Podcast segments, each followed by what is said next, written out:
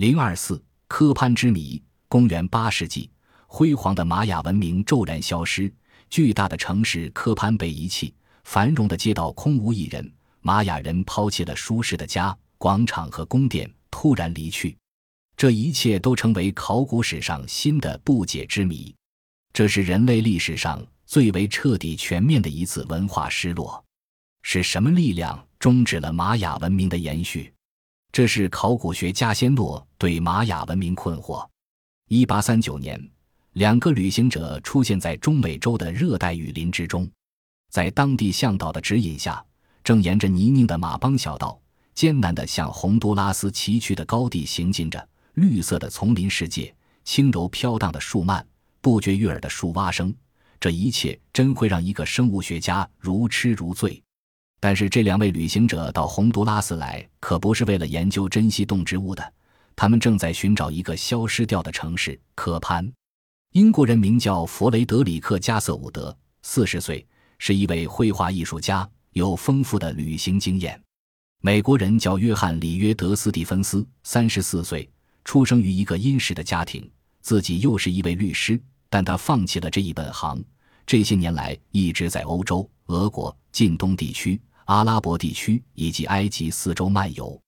对古文化和废墟遗址的兴趣使两人成为至交好友。他们选定中美洲作为他们的探查目标。虽然人们早就知道在墨西哥南部、尤卡坦半岛、危地马拉和洪都拉斯存在着大量的废墟，但对于这些遗址文化的真正了解却几乎近似于零。当两位探险家到达科潘谷地时，即今天位于洪都拉斯西部的科潘瑞纳斯镇。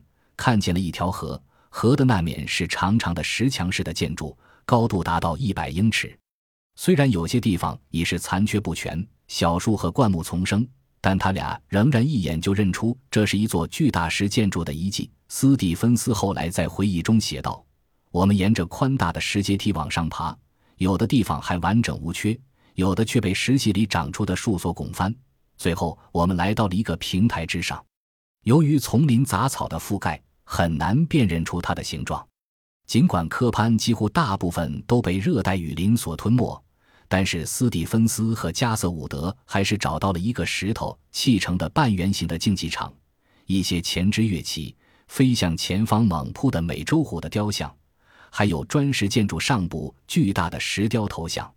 他俩的正前方，一级一级的石梯最终引向一个巨大金字塔的顶部。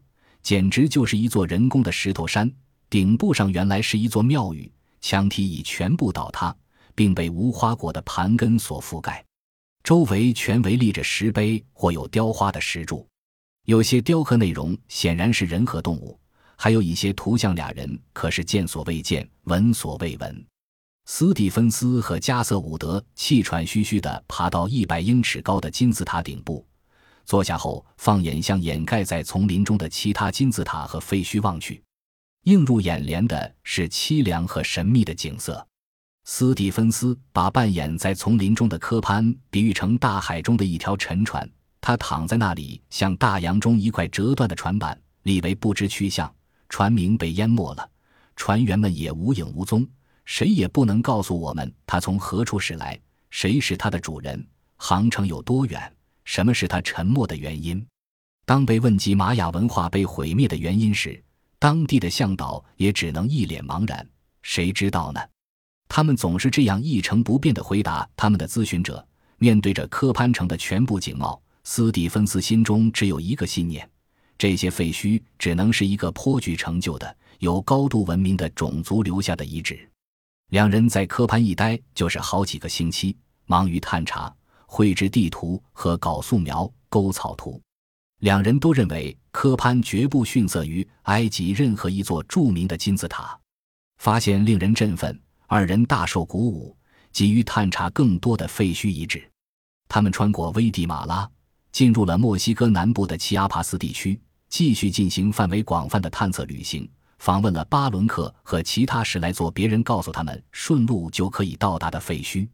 他们注意到这些遗址的石碑上刻有许多和科潘石碑上相似的图像，于是断定这一整个地区曾经为一个单一的种族所占领，并且他们的文化艺术是独立存在的，绝不雷同于其他任何已知种族，属于一个新的文明。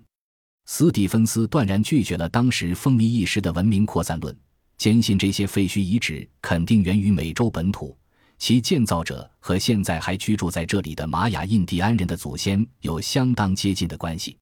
随着这一论断的宣布，玛雅文化研究就从此诞生了。严肃正规的考古工作于19世纪刀年代在科潘展开。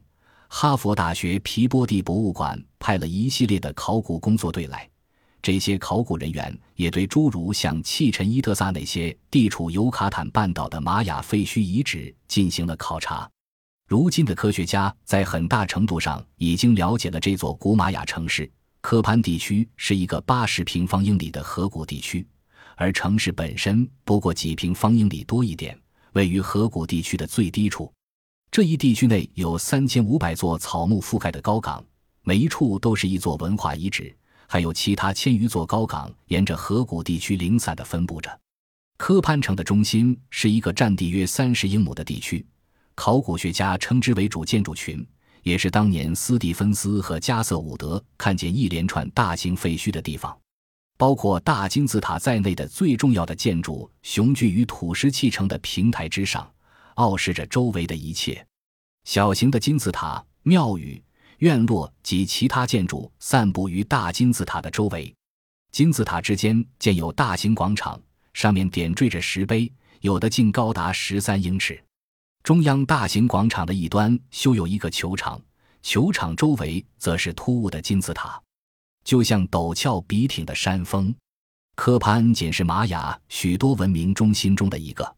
考古学家把玛雅的势力范围分成了三个区域：从南到北是高地，即今天危地马拉、西萨尔瓦多和洪都拉斯的山区地区；南部低地，即危地马拉、南墨西哥和比奈兹的丘陵和平坦低地相连接的地区；北部低地，即尤卡坦半岛。科潘位于高地和南方低地之间，就其地形来讲，它属于多山的高地，但它与南方低地的玛雅城市有着最紧密的文化联系。这些城市中包括有巴伦克和泰克。公元前一千一百年，在郁郁葱葱的科潘河谷里开始有人定居。玛雅文化诞生于公元前两世纪。大约在公元前二百五十年，就进入了今天学者们所说的古典玛雅时代。从那一时期起，玛雅人开始在包括科潘在内的各地修建大型城市。到了五世纪，一位名叫宝蓝色鹦鹉的国王统治了科潘。宝蓝色鹦鹉是玛雅人供奉的一种热带鸟。他下令修建了第一座大型的庙宇。他的后代接着统治了科潘十五个朝代。科潘在他们的统治下成为数一数二的古典玛雅城市。科潘另一位著名的国王叫灰色美洲虎，他在七世纪统治了大约七十个年头。在他的治理下，科潘的领土扩大了，大概是因为战争征服的结果。城市不断的扩大，直到人口达到了二十万左右。人口的增加也带来了城郊的发展。皇亲贵戚们在中央金字塔周围修建了庙宇、广场和住宅，其余的人只得搬迁进了玉米地，在那里修建起一连串的新住宅。渐渐的，原来那些住在城边的农民被迫交出谷地上开垦出来的良田，搬迁到了周围不大肥沃的坡地上。他们改变了原来的耕种技术，用石头围造了梯田，以免大雨冲刷走泥土。无论怎样，生产力开始下降。灰色美洲虎的儿子兔子十八在八世纪初统治着科潘，那里的领土扩大到了一百平方英里。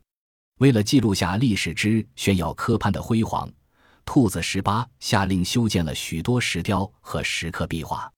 可惜好景不长，这位国王战败后被邻国俘获，斩首示众。他的儿子灰色贝壳为了复国。和巴伦克国的一位公主成了亲，灰色贝壳也修了一个新的神庙金字塔，其造型很有自己的特点。七十二级台阶，每级五十英尺宽，上面刻满了一千二百五十多幅图画，倾诉着科潘王国和他统治者的故事。这可是全美洲最长的石刻故事。